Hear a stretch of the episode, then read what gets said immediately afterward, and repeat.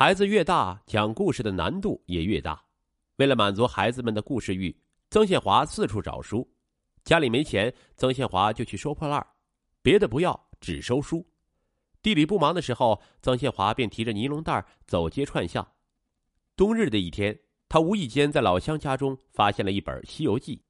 曾宪华用皱裂的手帮对方干了一天活，才说服对方用一块钱把书卖给他。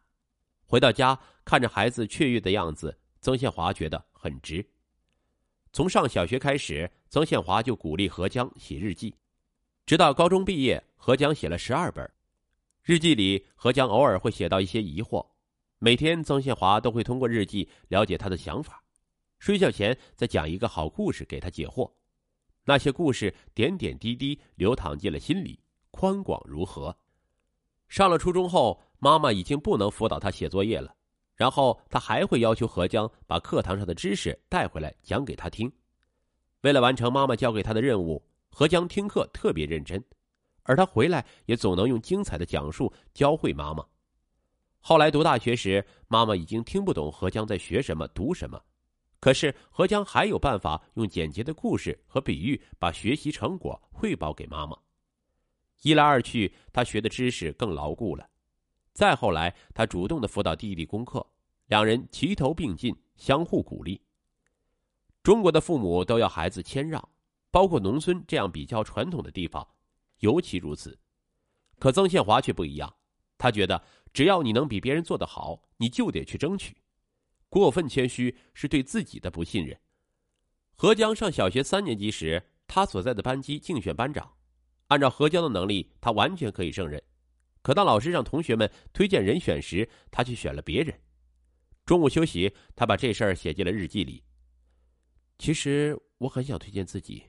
如果我当了班干部，我一定会好好做。可我没有勇气告诉老师，我行，我怕别人觉得我了不起。再说，要是没选上，该有多丢人呢？晚上，曾宪华从日记里了解到这件事儿，他问何江：“如果你推荐的那个人没有把班级管好，你后悔吗？”妈妈的话让何江惊醒。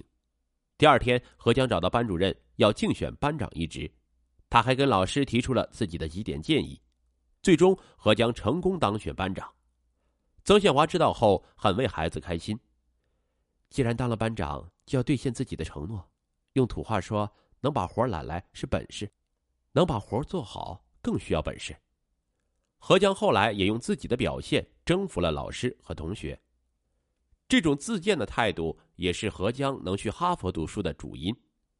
大学毕业前，他打算去哈佛。缺少领路人，投书给了被誉为中国科学界最接近诺贝尔奖的华人女天才庄小薇。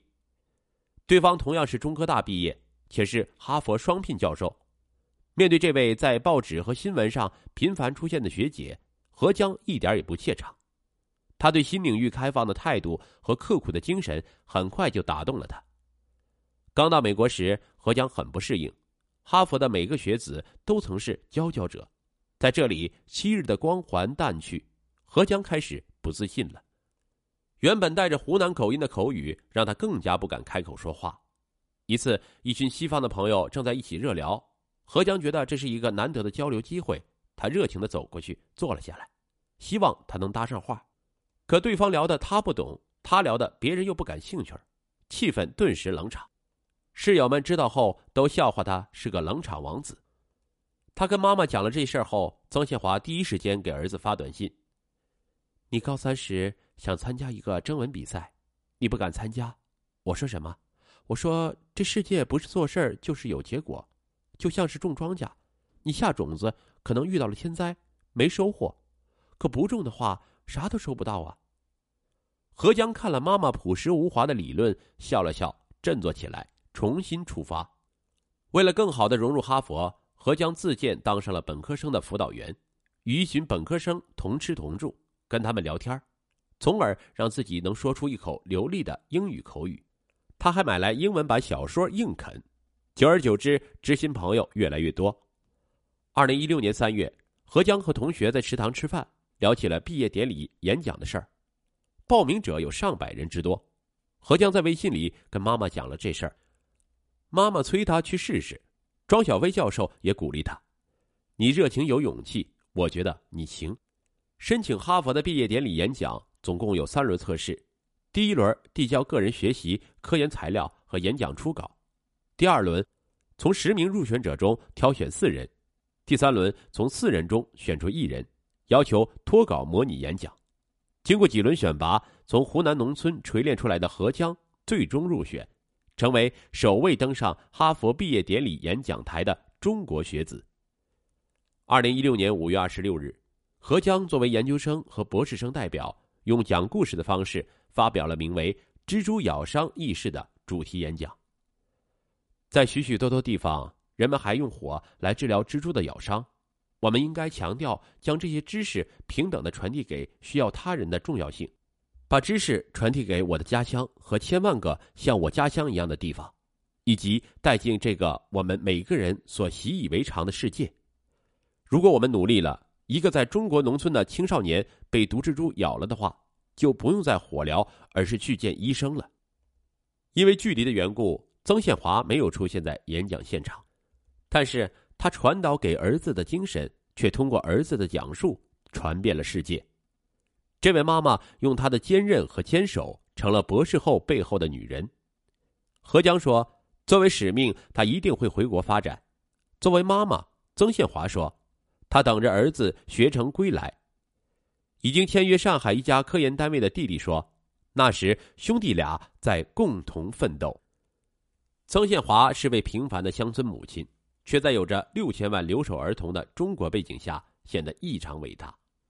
在如今越来越多留守儿童得不到妥善教育的情况下，这个农妇母亲用她坚定不移的陪护，造就了一个卓尔不凡的合江。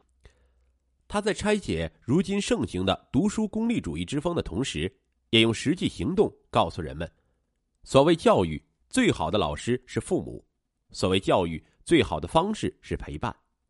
而作为农村妈妈，曾宪华教育孩子的方法，其实就是牢牢遵循我们老祖宗传下来那一套，即最质朴的中国传统教育智慧。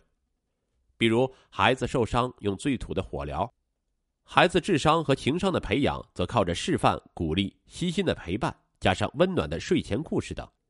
正是凭借着这份笃信与坚持，在浮躁的社会中，他们不仅守住了自己，还守住了孩子。而何江的成就，也让我们坚信，在当下的中国，读书依然不过时，读书可以改变命运。